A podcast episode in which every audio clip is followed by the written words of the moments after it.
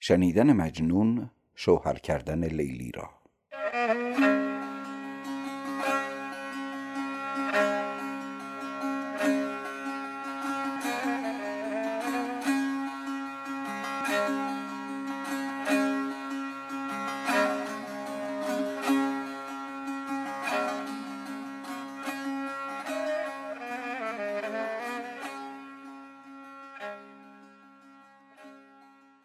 طبال سرای این عروسی در پرده عاج و آبنوسی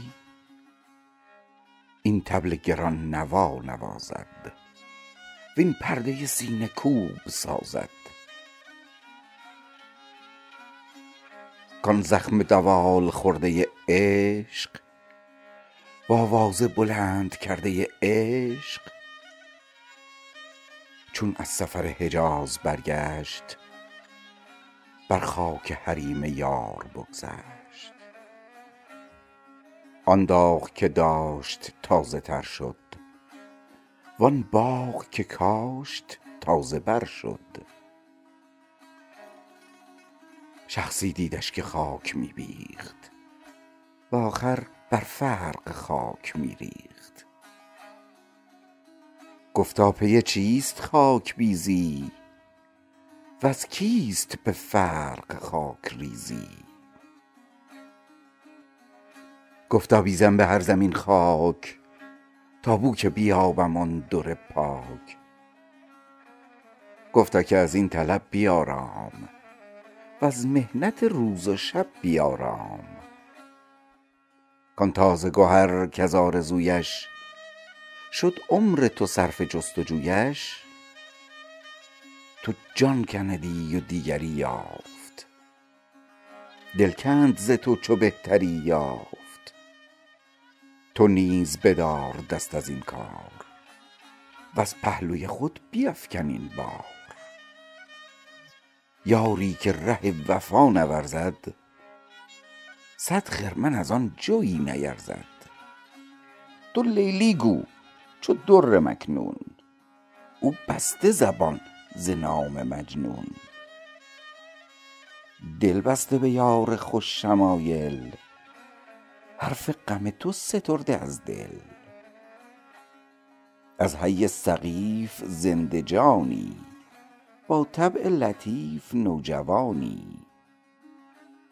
بر تو پی شوهری گزیده خرمهره به گوهری خریده. چون لام الفند هر دو یک جا تو چون الف ایستاده تنها. برخیز از این خیال برگرد زین وسوسه محال برگرد. خوبان همه همچو گل دو رویند مغرور شده به رنگ و بویند. زن صعوه سرخ زردبال است بودن به رضای زن محال است. مجنون ز سماع این ترانه برخاست به رقص صوفیانه.